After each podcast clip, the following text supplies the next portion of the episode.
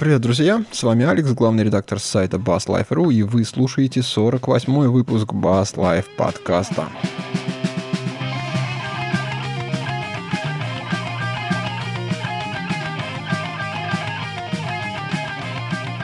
Сегодня я не один. У нас наконец-то из китайского плена вернулся второй корневой ведущий Слава Дарксан. Привет. Всем привет.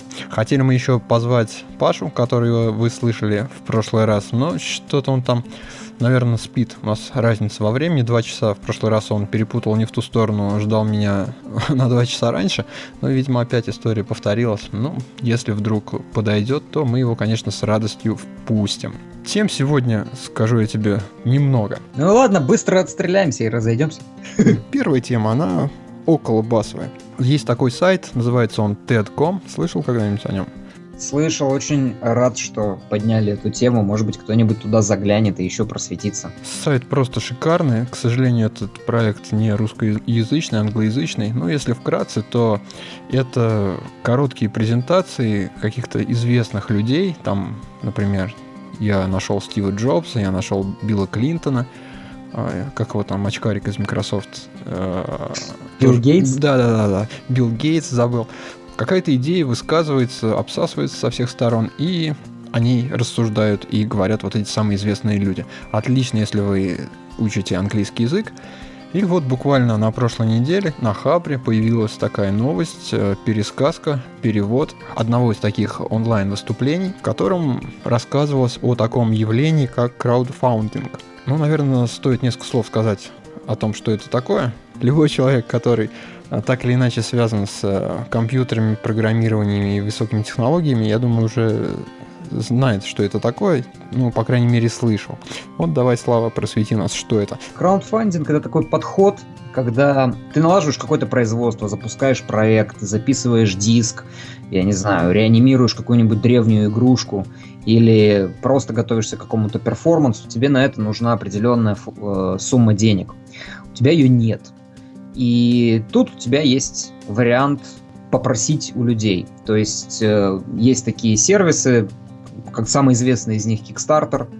Э, есть немало подобных ему сервисов, э, где ты вывешиваешь описание своего там, проекта, своей затеи, добьешься пяткой в грудь, обязуясь обязательно это сделать, и говоришь, мне для этого надо энная сумма денег.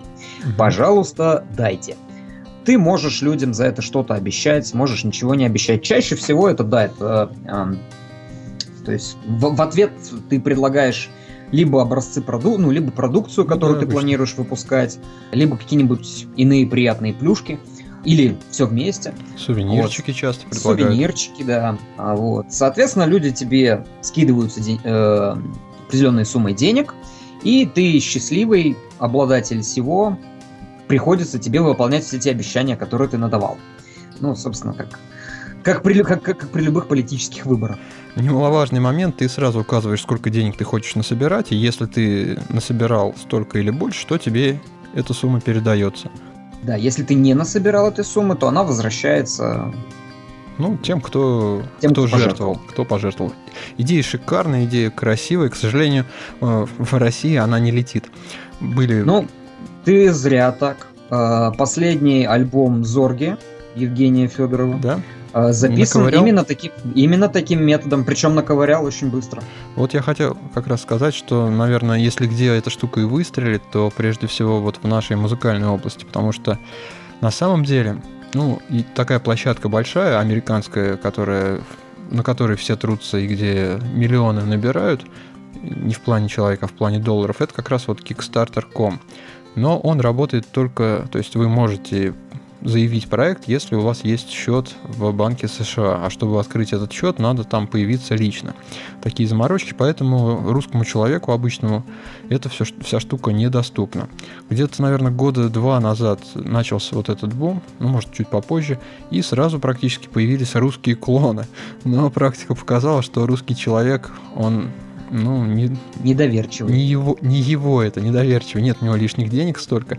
И все, все проекты, которые запускались, они не полетели. Они просто через полгода там загнулись. Я вот где-то пару месяцев назад тоже хотел проектик один замутить. Думал, так, может, краудфаундингом заняться. Пошел, посмотрел, ну да, есть площадка, да, русская, комментируют на русском. Висит там три проекта и четыре коллеги трутся на этом, на этой площадке, и все. Так что как-то вот грустно пока. Ну, а ты сам когда-нибудь в чем-то подобном участвовал? Давал кому-то денег? Да нет, у меня проблема. У меня карточки нет такой, с которой можно денег дать. Вообще, вот, вот, вообще просто так денег я давал довольно много на самом деле. Я, наверное, за свою жизнь тысяч пять точно раздал разным людям, абсолютно безвозмездно на поддержание разных проектов, на на покурить? Не, ну, ну на покурить, если считать, то сколько я дал, сколько у меня взяли, то это сумма вот, я думаю, больше за всю жизнь. -то. Вот. Нет, именно вот там хорошая программа, я ей пользуюсь. Почему бы не поддержать человека хорошего? Ну, бесплатно он ее распространяет. Зато есть кошелек, куда можно там какие-нибудь WebMoney или Яндекс деньги перевести. Почему нет? Я перевожу мне несложно на самом деле. Вот. А именно, чтобы кикстартерские проекты поддерживать, нет, у меня не хватает у меня терпения виртуальную карточку завести себе. Понятно. Да, собственно, говорим-то мы не столько о самом Кикстартере, сколько о шикарной видюшке, которую там вот вывесила такая женщина, а, Аманда Палмер, девушка, певица, ты посмотрел вообще видео с субтитрами? Да, ну, естественно, с субтитрами. Прошу тебя, я посмотрел в оригинале. А там, в принципе, не мешает. Я на всякий случай для подстраховки посмотрел с субтитрами. Ну, просто шикарно. Красиво. Обязательно посмотрите. Ссылку мы потом попозже дадим, чтобы вы сейчас не убежали смотреть. Мы ее сейчас не дадим. Вот. Дадим попозже. Да. Ну, несколько идей, которые она там высказала. Понятно, что вот такая схема, она работает, вы просите, люди приходят и жертвуют вам деньги. Интересно, она рассказывает о, том, как она, вот первый такой опыт, который можно перенять, собирала на своих концертах шляпой дополнительные пожертвования. То есть вы отыграли концерт, за вами играет какая-то следующая группа, вы спускаетесь в зал, снимаете шляпку и пошли, ну, скажем так, побираться, что ли, получается. Ну вот побир, побираться тут как раз именно то самое неправильное слово, о котором она говорит, что это как бы совсем другая идеология. То есть не то, что ты просишь милостыню, клянчишь или еще что-нибудь. Это люди искренне тебе дают, что, что они считают ты достоин своим творчеством. И мне нравится этот подход. Например, э, я, если сейчас ничего не путаю, то последний прог-дэй, прошедший в Москве в клубе Козлова, как раз проходил по схеме Pay as you want. То есть ты заходишь, ты оставляешь столько денег, сколько ты посчитаешь нужным за вход, сколько тебе, и все это отдается музыкантам. Ну, крутая, конечно, схема, но действительно вот очень сложно. Хорошо, если кто-то за тебя, вот ты музыкант, пришел, тебя пригласили, ну и ты там что-то получишь. А если то есть организатор взял на себя вот эту всю запарку и байду. А если ты сам музыкант, то не каждый пойдет. Ну вот она об этом и говорит, да. и в, в этом и идея ее речи, как бы ты втор, второй аспект, то есть это, да, ну нет, я ее всю прослушал, проникся, то есть там как бы... На своих концертах ты без шляпы не-не, тем более у тебя и контрабас есть, шляпа к месту будет. Зачем шляпа? Мне он чехол здоровый вообще просто. А, про вот ее посыл, который в ее речи, то есть помимо да, того, что вам люди действительно могут дать больше, чем если вы у них принудительно просите, ну, продавая это в магазине, еще один важ, важный э, как бы важная тема, которую она поднимает, это человеческий контакт, который, когда происходит вот этот сам акт. То есть, когда ты действительно рядом с человеком, и он действительно тебе отдает что-то, между вами происходит некий эмоциональный обмен, и тоже вот этот, вот этот момент для нее очень важен. Мне понравился вот этот в ее речи момент, когда она э, выступила с концертом, пошла с шляпой, к ней подошел человек, протянул ей 10 баксов и сказал, что извините, я скопировал ваш диск у моего друга. И, ну, нет, ты знаешь, на самом деле, на самом деле я неоднократно сталкивался вот с той мыслью, что я, как и, мне кажется, большинство представителей нашей страны, ну, как минимум большую часть музыки держит скачанную из интернета Слав, не беспокойся, за тебя Михалков уже постарался. Ну, да, это, это, это отдельно. Может, чуть-чуть попозже, может, поговорим, вернемся, не, не забудь. Это отдельная, это отдельный абсурд и отдельная тема. Э, нет, я не про то, что... Сколько раз у меня возникал э, искренне такой, такая мысль и вопрос, это вот как бы я хотел, прийти и отдать вот сумму, которая стоит этот диск, лично музыканту в руки. Вот. Без вот этого огромной череды посредников, там, магазинов и всех прочих. Действительно отдать человеку за то творчество, которое он, де- которое он делает. И вот в данном случае ну, это один из методов, вот как она предлагает, да, либо через краудфандинг, либо вот так вот на концерте. Конечно, это не для всех, в чем-то экстремально. Кто-то корону уронит. Но это вариант. Это вариант действительно искренне там, что-то сделать. Это еще действительно э, ценно для, для человека, как для слушателя. Я бы, ну, да. в принципе, с удовольствием бы так делал на многих концертах. Да, но не делаешь. Ну и правильно. Так, потому что никто не ходит. Музыкант отыграл и убежал в гримерку, закрылся, и все, и не трогайте меня. Да, вот тут еще такая мысль, ну, меня посетила. Она говорит, что вот тут инструменты у нас новые хорошие появились, но инструмент сам по себе ничего не стоит. Для того, чтобы эта штука работала, нужно вокруг себя собирать какое-то сообщество. И она там подчеркивает, что музыканты всегда были вот частью именно сообщества да. неотрывно. И получится что-то насобирать, если вы открываетесь людям, если вы там публикуете личную информацию приватную, какое у вас настроение, какие-то секреты э, с, своей жизни. Вот, собственно, чем мы с тобой сейчас занимаемся, по большому счету. Да, да? выкладываем наизнанку. Да, ну... Ты знаешь, это тоже, кстати, одна, одна из тем, которая в последнее время крутится у меня в голове с точки зрения э, ну, будущего музыкальной Угу, индустрии. Ин, индус, вот, вот, это то слово, которого я хотел избежать. Индустрия это то, что появилось, и то, что сейчас, мне кажется, начинает понемножку отходить. Как раз вот с появлением этого медиапространства в виде интернета, да, когда мы обмениваемся, когда э, обилие информации, которая у тебя есть и которую ты можешь получить, оно делает тебя избирательным. Это раньше у тебя был один магазин музыкальный в городе, и каждый новый диск ты ждал как праздник. То есть ты шел, ты его покупал, потому что больше негде и больше некого. А сейчас, ну, это я говорю даже не только про бывший угу. Советский Союз. Да нет, это нас на самом деле меньше касается, чем той же Америки, потому что мы тут отстаем от них на несколько лет в плане вот этого информационного развития. У них-то диски, я думаю, давно все крякнулись, и у них там индустрия, дай боже, полетела с появлением iTunes а сейчас... и интернета всех этих торрентов. А сейчас у тебя всегда есть возможность какой-то альтернативы. У тебя ты приходишь и смотришь, господи, да вот кто-то непонятно кто просит за свой диск там 250-300 рублей, он еще, ты его еще и послушать там не можешь, ты вообще не знаешь, что это такое, да зачем тебе не, это ну... надо? Ты он в интернет вышел и полно такой же музыки, благо сейчас многие делают все под копирку. Послушать не можешь, то это на самом деле не так. Обычно идешь ты за какой-то известной музыкой, которую ты на радио зацепил все равно. Ну, или, ну, или если ну, ты фанат. Бывает, может, может быть и так. Но идея в том, что как бы информационное поле, оно пересыщенное. Человек может выбрать и вот так вот уже как раньше работать на записях, мне кажется, в скором будущем станет вообще невозможно. То есть, да, есть, появляются вот эти ресурсы типа iTunes, да, вот где ты за совсем Да, да, да, просто меняется касса, меняется окошко, куда, твой, ну, куда ты платишь, куда процент от твоего творчества идет.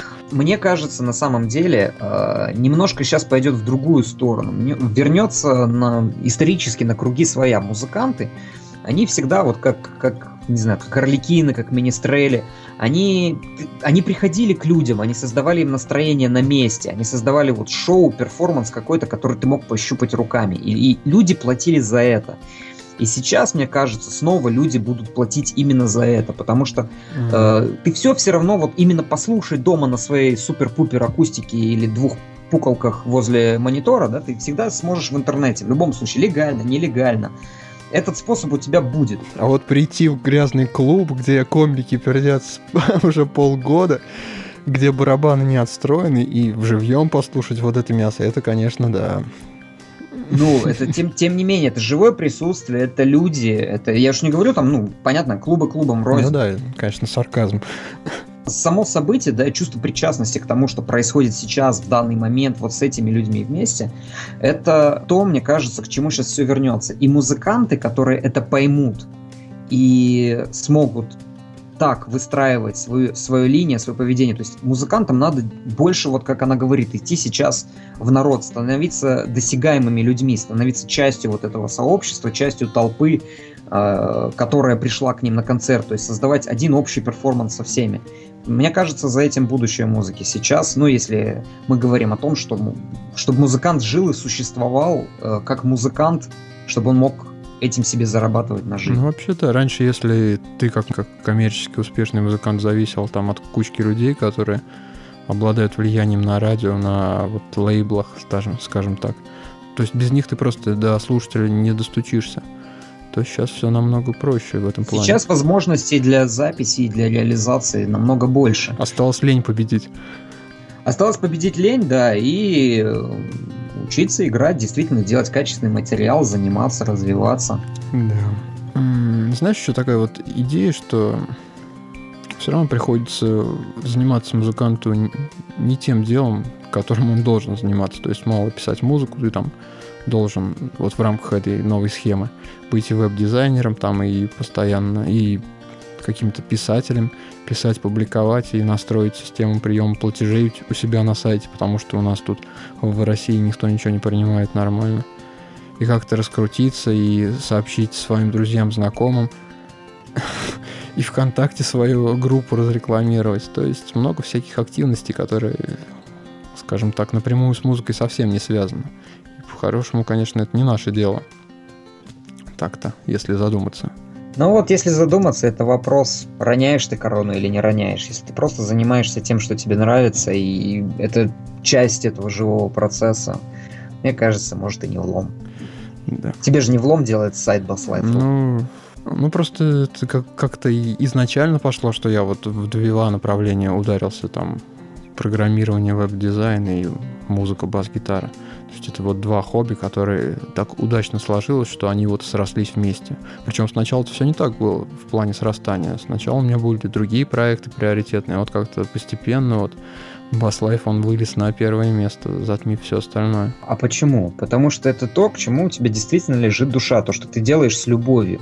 И мне кажется, это ключевой момент то, чем занимается человек и что в конечном итоге ведет его к успеху. Да, надо заниматься регулярно чем-то интересным, и тогда что-то будет получаться. На этом даже можно денежку какую-то поднимать. Давай. Давай дальше. Я вот не планировал эту тему, но вот ты как-то меня вот на нее сподвигнул и натолкнул, да еще тут радио болтало целый день у меня. Ты слышал там, что японцы-то отмочили с Михалковым как раз? Вообще не в теме. Я... Не в теме? Кто не в теме, тоже скажу, что у нас есть такая стрёмная организация. РАУ. А, нет, не Или РАУ. Как, как они Российский союз правообладателей. А, РСП? РСП, да. Подожди, а которое авторское общество, или как там, общество авторов? Это другая шарашка. Вот смотри, если ты производитель или импортер звукозаписывающей техники, любой звукозаписывающий. Не только, не только запис... Не, не, даже не только записывающий, а с носителем. Да.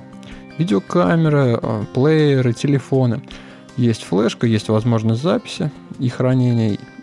И, значит, ты должен заплатить вот этой прекрасной организации, э, РПС, 1% от стоимости твоего товара. Ну, понятно, что это все перекладывается на наши с вами плечи, и мы вот теоретически, ну не теоретически, практически уже год платим товарищу Михалкову, я думаю, практически лично, потому что э, я не думаю, что вот эти деньги, они доходят до каких-то реальных авторов. Там посыл-то пафосный такой, что вот типа вы скачиваете музыку для себя лично, вы ее прослушиваете, и там правообладатель ничего не получает. Поэтому заплатите вот с носителя процент и слушайте, сколько вам влезет. Вроде бы как бы нам говорят, поощряя пиратство. Тем самым.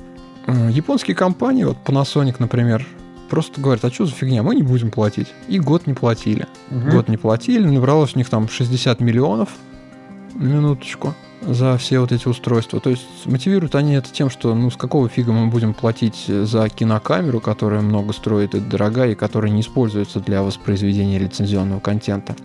Понятная позиция, хорошая. Ну, в общем, отказались они. На них тут начали наезжать наши силовые органы со всех сторон мягенько так. И МИД Японии сегодня вот э, обратился к нашему Министерству иностранных дел с такой, ну, с такой просьбой раз, за разъяснением, что ли, или с таким, ну, не знаю, как сообщением, что вот не будем платить, и японские компании не будут вот это не пойми что платить товарищу Михалкову и этому самому союзу, не пойми кого. Вот такая вот история стрёмная произошла у нас с вами сегодня. Интересно, как это дальше разовьется. Да никак не разовьется. Он также не будет дальше платить Panasonic. Я вот в знак солидарности пойду завтра и куплю три флешки Panasonic. Или плеер новый. У меня как раз загибаться стал. Так, вот как раз у нас тут Паша рвется в эфир. Сейчас мы его подключим. Что-то в чате тишина. А в чате тишина, потому что обычно после эфира начинается. А-а-а. Да, есть у нас чат, кстати, который работает по адресу basslife.ru slash online. Так, алло, Паш, ты с нами? Всем привет, Павел Пчел с вами. Да, привет. Ну, мы тут без тебя уже обсудили несколько тем, давай, наверное, дальше пойдем. Поговорим про бас-гитары уже в кои-то веке, а то все о высоком и о высоком. С удовольствием. Так, так, так. Первая бас-гитара, о которой мы сегодня будем говорить, изготовлена фирмой Blast Cult – Фирма интересна. Интересна она тем, что бас-гитары электрические раньше никогда не изготавливала. Она специализировалась исключительно на контрабасах. И вот что-то им вожжа куда-то попал, решили они заняться производством как раз а, бас-гитар. Сейчас я в чат дам фотографию бас-гитары, о которой мы сейчас будем говорить. Они в прошлом году объявили о том, что они будут выпускать бас-гитары. И в конце этого года, то есть в начале этого года, они подтвердили опять же это, что да, мы будем выпускать, вот есть фотография. И опубликовали такие фотографии. Ну, выглядит она, честно говоря, немного космически, особенно ее звукосниматели. Да, вот это единственное, что привлекает сразу внимание. Ну да, остальное так, это корпус от телекастера, а гриф от Кен Смита. Да, собственно, ничего нового. Рикен Бейкер чем-то напомнил. Вот если так на цвет не обращать внимания. Не, ну что-то я, честно говоря, не очень замечаю таких очертаний. На ручки, к примеру, гибсоновские, это как бы видно. Фурнитура хипшотовская. Как бы хипшот, согласен. По головке видно, да, что-то вот такое Кен Смитовское. Не, ну интересно, я так понял, я почитал, что EMG специально кастомом выпустили звукосниматели для этой бас-гитары. Ну, что-то я не каких-то саундчеков, саунд-тестов в интернете не нашел ни звукоснимателей, ни бас-гитары. А потому что ее не выпустили Она еще, еще не вышла, я так понимаю, это прототип. Это не то, что прототип, это декларация о намерениях. То есть у нас вот есть такие гитары, мы их будем собирать, посмотрите на фото. Ой, ну вообще, судя по всему, они собраны на самом деле. Ну да, потому что как-то более ре- реалистичные такие фотографии прям. Ну, техника далеко Современные 3D-технологии. А аватар сзади может попрыгать. Ура 3D Max. Да. Мне немножко интересно, конечно, как поведет себя вот именно такое расположение звукоснимателей. Я слышал вот эту тему Варвика, uh-huh, которую они толкали, типа, что более высокие струны лучше снимать ближе к неку и все такое. Ну, вот они поэтому свои шашечки, ну, пи, пи звукосниматели располагают как в перевернутом положении относительно классики. А вот, ну, не знаю. Не проверял, не крутил, не верю, не, не, не, не утверждался. Ну, стоит они, простите, ну просто безбожно дорого. Я вообще считаю, что для стартовой модели это ну слишком дорого. Да подожди. Тут ни, ни о какой стартовой модели речи не идет. Тут нет стартовой модели. А, единственная. А, ну да, да, да. Это гитара премиум класса, они стоят там нереальных каких-то денег, от 2000 долларов, по-моему, да? Цену на них начинаются. И там можно потом шашечки прикрутить, например, вот этот тремоло блок, ну, добавить эту ручку-то, которую на хипшот можно поставить на бридж. Вот, можно там расцветочку какую-то покрасивее сделать, можно себе там, например, деку не из э, не из кипариса сделать, а какое-нибудь более навороченное дерево подобрать. То есть это как бы инструмент премиум класса, который не, не должен широко продаваться. Судя по всему, они его делать вообще будут штучно на заказ все равно как, наверное, и контрабасы по большому счету делаются небольшой партией. Нам тут в чате предлагают обсудить особенности Минзура. 30, вообще, 32 дюйма. Да, тут 32 дюйма. Вообще, Минзуры чем отличаются звук? Вы имели счастье играть на разных инстру... ну, инструментах с разной мензурой? Да. Да, это как... имел ну, небольшой опыт. Ну, чем больше мензура, тем сильнее натяжение. При более сильном натяжении звук как-то, на мой такое ощущение, уплотняется, становится менее рых, рыхлым, таким более фортепианным. Отлично, ну, то есть вот у меня прям непосредственно сравнение, у меня один бас 34, один 35. Что ж такое-то? У всех басы огромные. Комплекс басиста, да, чем больше мензура, тем больше... Да-да-да. А что, померяемся? Почему бы и нет? Вот. нам Поэтому, соответственно, на 32-й мензуре явно будут помягче струнки. Ну, опять же, это исходя из звука, я так думаю, что благодаря такому расположению, именно среднему, что будет либо немного рыковый, как у пресижнов, звук такой, либо наоборот будет чересчур чистый. То есть, кто его знает. Ну, учитывая то, что это EMG и вообще это активная электроника, то Может я думаю, быть все что угодно. Будет... Да, может быть все что угодно, потому что такое... Вообще непонятно, как оно звучать будет на самом деле. И деревце-то не самое понятное. Да, кстати, о дереве я тоже очень сильно задумался. Как бы я зашел все-таки на сайт и посмотрел. Выбор дерева, ну просто катастрофический. Но это такой бутерброд, по-моему, Макдональдс рядом не стоял. Там собрано все что угодно. И причем они предлагают еще, то есть из чего вы хотите собрать, из того соберем. Ну да, о чем я Честно говорю. говоря, больше, чем о половине дерева я вообще даже в жизни не слышал. Хотя... Вырубает вроде... породы из красной книги. Ну-ну-ну-ну-ну. Выращиваем лучшее в китах из красной книги. Ну, посмотрим, надеюсь, они ее выпустят. Ну, надеюсь, она у нас появится в руках. Конечно, купим он на, на, на этот, в магазине за углом. Не, ну хотя бы в интернете услышим а мы обзоры. краудфаундингом воспользуемся. Да. Надо... Скиньтесь нам на новый бас. Ну, это, это, сли... это слишком открыто. Надо... Это не так работает. Зачем? Ну ты же слышал, как она говорит. Действительно, надо открыто к людям со своими намерениями. Дайте денег! Надо... Нет, ну, все неправильно делать. Надо подойти, посмотреть в глаза. То есть ты... Да-да-да, это важно, это важно. Сначала в глаза, прожечь насквозь. Ну, тут можно и по морде отгрести, честно говоря. Ладно, давайте от странных гитар перейдем к гитарам по-настоящему массовым. На выставке Expo Bass 2013 компания Cord, широко представленная на нашем тут рынке, она анонсировала выпуск новой линейки, обновление линейки, несколько новых гитар. А, три гитары показали. Первая называется Arona 4, вторая Cord GB5 и третья Cord A6 со вкусом сделана презентация, то есть вот они прям пачку сняли видеороликов про гитары. И если не то огромное красное пятно с названием фирмы Корт, то я бы даже и не додумался, не подумал, что это гитары этой фирмы. Потому что звук вообще звучат хорошо. Да, очень. Причем фирма давным-давно заслужила, так сказать, известность в виде самых, ну, простите, ну, ужасных бюджетных вообще вариантов инструментов, которые существуют. Ой, да, да брось, там еще Фил Про был, я помню. в моем детстве. Ну нет, нет, согласен, но все равно как бы гитары Корт, э, ну вообще само по себе имя этой фирмы, ну, вообще не вызывает никакого доверия или уважения. То есть их гитары, насколько я видел, все были ценой, ну, до 9 тысяч рублей. И то это, так сказать, плюс экспорт, плюс на пиво. Ну вот, к сожалению, цены найти не удалось. А хотите, я вам расскажу много чего интересного? Давай. Давай. Начну с своего отношения к Корту. Мое отношение к ним довольно интересное. Оно основано на самом деле таким, э, скорее, э, их социальным поведением. Несколько лет назад фабрика Корт переехала из Кореи в Индонезию. Не очень такой известный факт, если вы не следите за э, их производством. А я сейчас поясню, почему. Факт как раз известный, что у них штаб-квартира в Корее, а в Индонезии и в Китае производство. Знаешь, как я они... Вот знал. И... Знаешь, как они из Кореи перевезли производство? На подводных лодках?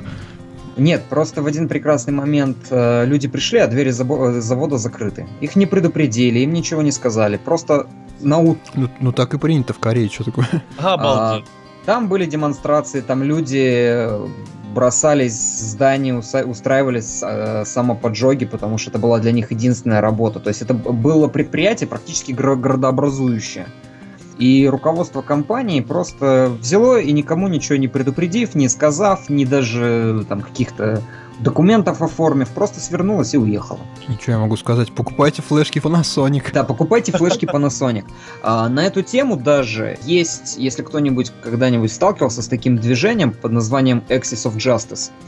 Это сообщество творческих людей, в частности музыкантов, куда входят такие люди, как Фли, Том Морелло, э, Серж Танкиан.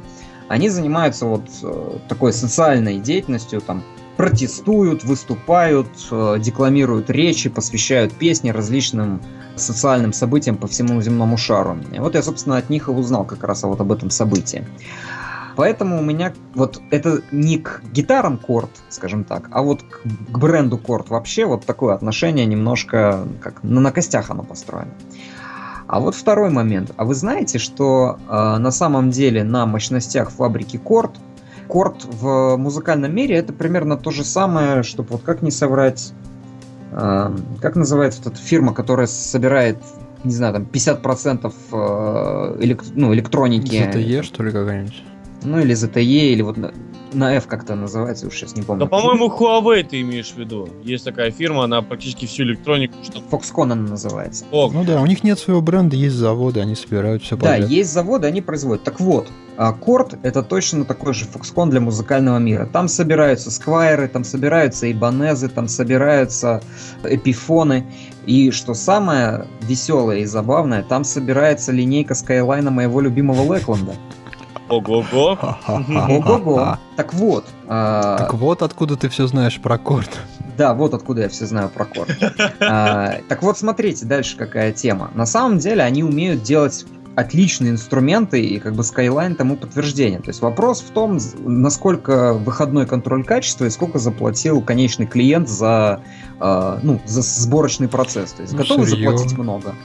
Все-таки а... не забывайте, гитара такой продукт, который очень сильно зависит от сырья. А хорошего дерева на всех не хватает. Ну, безусловно. А, я могу сказать, что вот Лэкленды как раз скайлановские очень даже достойные инструменты. И они, э, вот несмотря на то, что они азиаты, они могут составить, ну, если не один к одному э, про, ну, противостояние фендерам американским, но в чем-то поспорить могут. Не, так не, вот. индонезийские-то, по-моему, вообще они очень хорошо себя проявили фабрики в последнее время. Ибанес практически весь в Индонезии сейчас переехал. Они в Японии только оставили мастерскую, где там премиум гитары собирают. Вот, собственно, на чьих мощностях это все и собирается. Да, да, да. да. о чем вот. разговор? Фендер в Индонезии, допустим, и Yamaha та же в Индонезии. Да куча производства там. Некоторые там и от начала до конца штампуют. Например, фирма Корт. А вот теперь из разряда идем, идем к этому вопросу еще и с третьей стороны.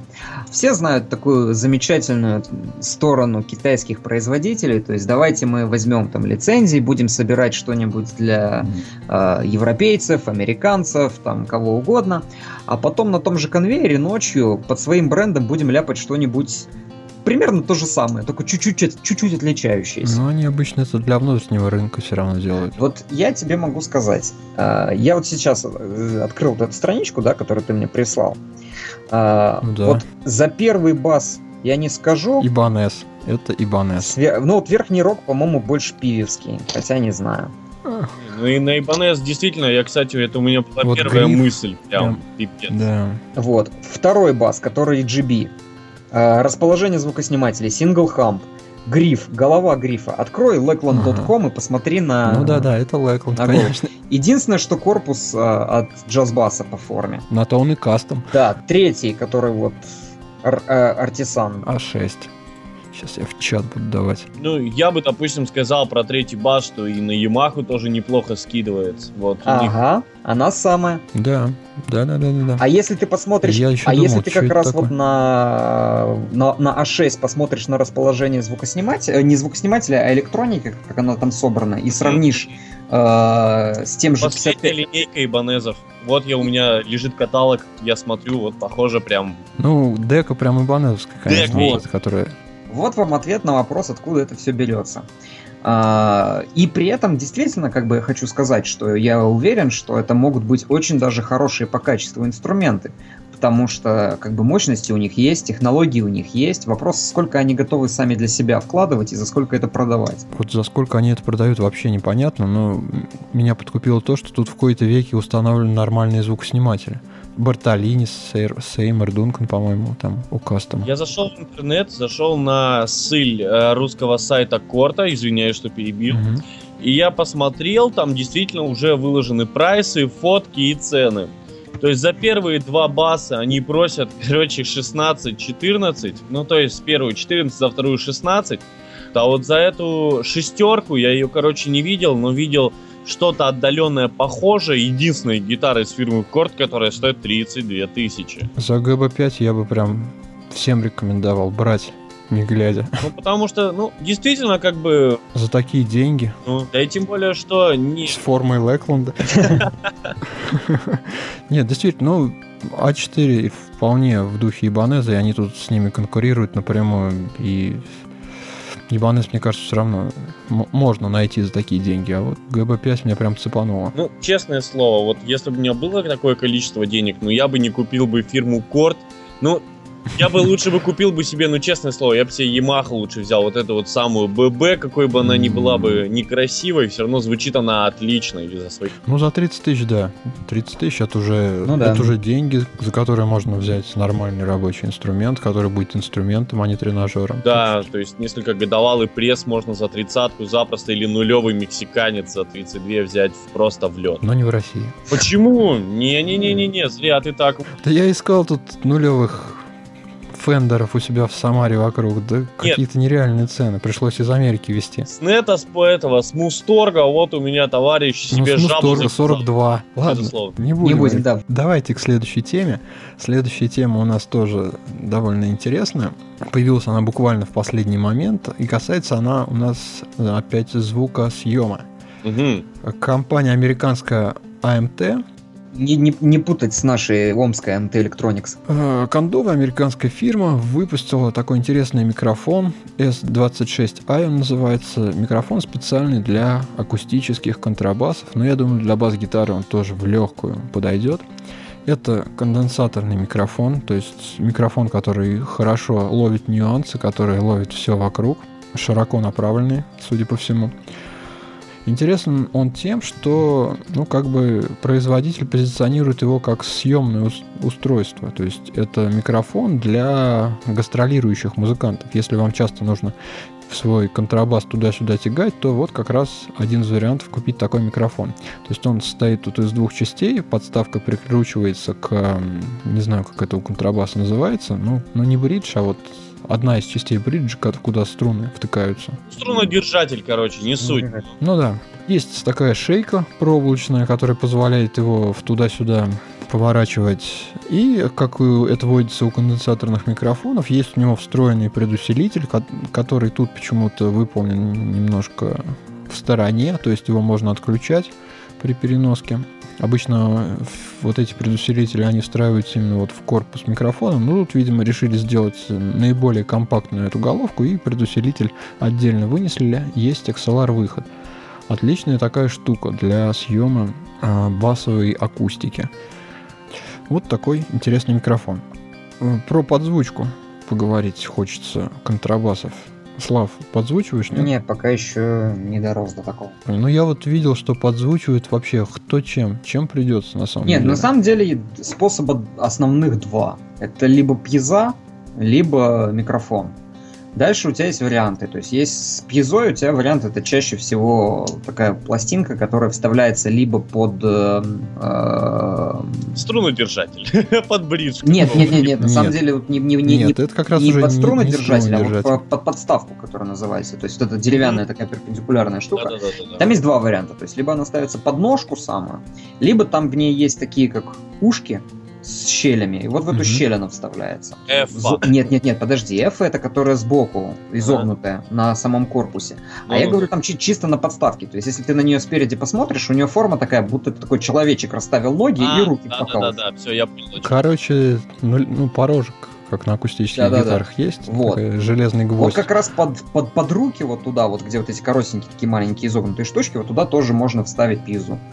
При этом обычно звук такой снимается большое количество верхов, стучащий звук, хорошо вот сам гриф слышно. Второй вариант это микрофоном. Ну и тут есть вот два варианта. Либо вариант э, у тебя есть стойка, и на стойке у тебя отдельно стоит микрофон. Очень редко я такое видел. Тем не менее бывает. Либо вот есть довольно большое количество всяческих модификаций, которые крепятся и тоже крепятся кто куда гораздо. То есть кто вот на струнодержатель, кто на, на подставку, кто еще куда. А, и там уже вариации от э, частотных характеристик самого микрофона.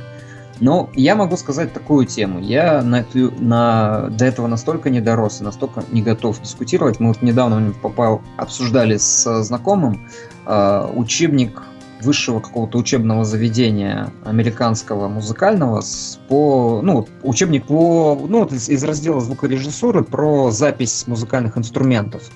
И вот была чисто, чисто отдельная книжка про то, как записывать специфика записи определенных музыкальных инструментов. Естественно, там речь шла больше не о там, электрогитарах, бас-гитарах, а струнных, о трубах. Так вот, контрабас — это самая большая глава.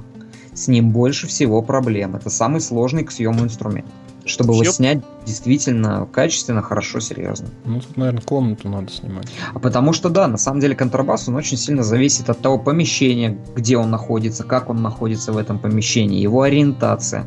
Потому что звук образуется практически везде и отовсюду. И это отнюдь не нетривиальный, непростой вопрос. И, к сожалению, пока моих познаний в этой области недостаточно, чтобы еще кому-то что-то залечивать. Я больше даже скажу, что вообще басовые инструменты, неважно, будь то саксофон или контрабас или бас-гитара, с ними вообще всегда больше всех морочат. Нет, ну тут принципиальная разница, Паша, я с тобой не соглашусь, все-таки... Нет, в смысле, что вообще тяжело как бы бас отстраивать вообще как таковой, как частоту. Ну, у контрабаса именно вот сложность в том, что у него огромная вот эта звук издающая поверхность. Вот, то есть вот вся вот эта поверхность, там сколько, наверное, больше метра квадратного если посмотреть, ну вот, суммарно. Вот, вот этот квадратный метр фанеры там или дерева, он как раз вибрирует и во все стороны от себя звуковые волны издает. Бас-гитара, ну что ее снимать? Ну, звукосниматель. Но если это акустическая бас-гитара, дек у нее тоже не такая большая, но она вот по объему ну, в несколько раз меньше. Соответственно, проще ее снимать. О контрабасе согласен. Есть такой парнишка в мире, зовут его Адам Бенезра. Замечательный контрабасист. Угу. Он вообще у себя дома, у него свой собственный дом частный. Он в нем специально для этого построил огромную веранду, которую сделал именно для записи контрабаса. То есть у него действительно там все как полагается, правильные стены, там правильное стекло, там правильная собака всегда на полу.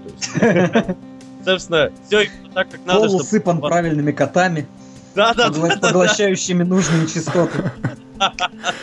Вот меня всегда... Вот, с правильным ворсом. Всегда меня убивает вот это слово «правильное», что когда это касается звука, да какой к черту правильное? Никаких точных математических моделей нет, это я вам как ученый залечиваю. То есть это сплошной эксперимент, сплошная там пальцем в небо вся эта акустика. Кстати, к дополнению о звукосъеме контрабаса видел я одну интересную команду, как бы я с ними знаком вообще. Вот, у них э, контрабасист делает вообще просто элементарно. Он взял, купил банальный конденсаторный микрофон, ну, как он, студийный, там, вокальный, ну, uh-huh. как его кто применяет. И тупо его скотчем примотал к эфе и колпасть. Да что ты мне рассказываешь? Я в филармонии ходил на концерт, приезжали к нам тут такие зубастые музыканты, у тетеньки динамический микрофон в контрабас был вставлен просто, вот меня убило. Играют шикарно и, в принципе, слышно все было, но вот сам факт, я прям смотрел, не, отрыв... не отрываясь на это чудо. На безрыбье и рак, как говорится, аист. Ну. Я обычно говорю на безрыбье, кому и кобыла невеста. Да. Ну, как-то у нас тема-то сегодня, я гляжу, подзакончились. Да, нормально, мы уже час гутарим. Да, час почти говорим. В отличие от некоторых опоздавших. Да, ну простите, ну что уж тут-то. Давайте будем заканчивать. Вы слушали 48-й выпуск Bass Life подкаста. Был он у нас как никогда люден. Был у нас тут э, товарищ Dark Sun, известный в миру как Слава. Был у нас Паша. И был с вами Алекс. Услышимся, я думаю, через неделю. Обязательно в следующую среду, опять в 8 часов. Можно слушать нас онлайн на сайте basslife.ru slash online. Если вы боитесь пропустить наше искрометное и незабываемое музыкальное шоу, обязательно подписывайтесь на наш твиттер, куда я там обязательно пощу перед подкастом а, о том, что мы вот-вот начинаем, так что вы не пропустите. Всем хорошего настроения, всем пока. Пока-пока. И да пребудет с вами сила.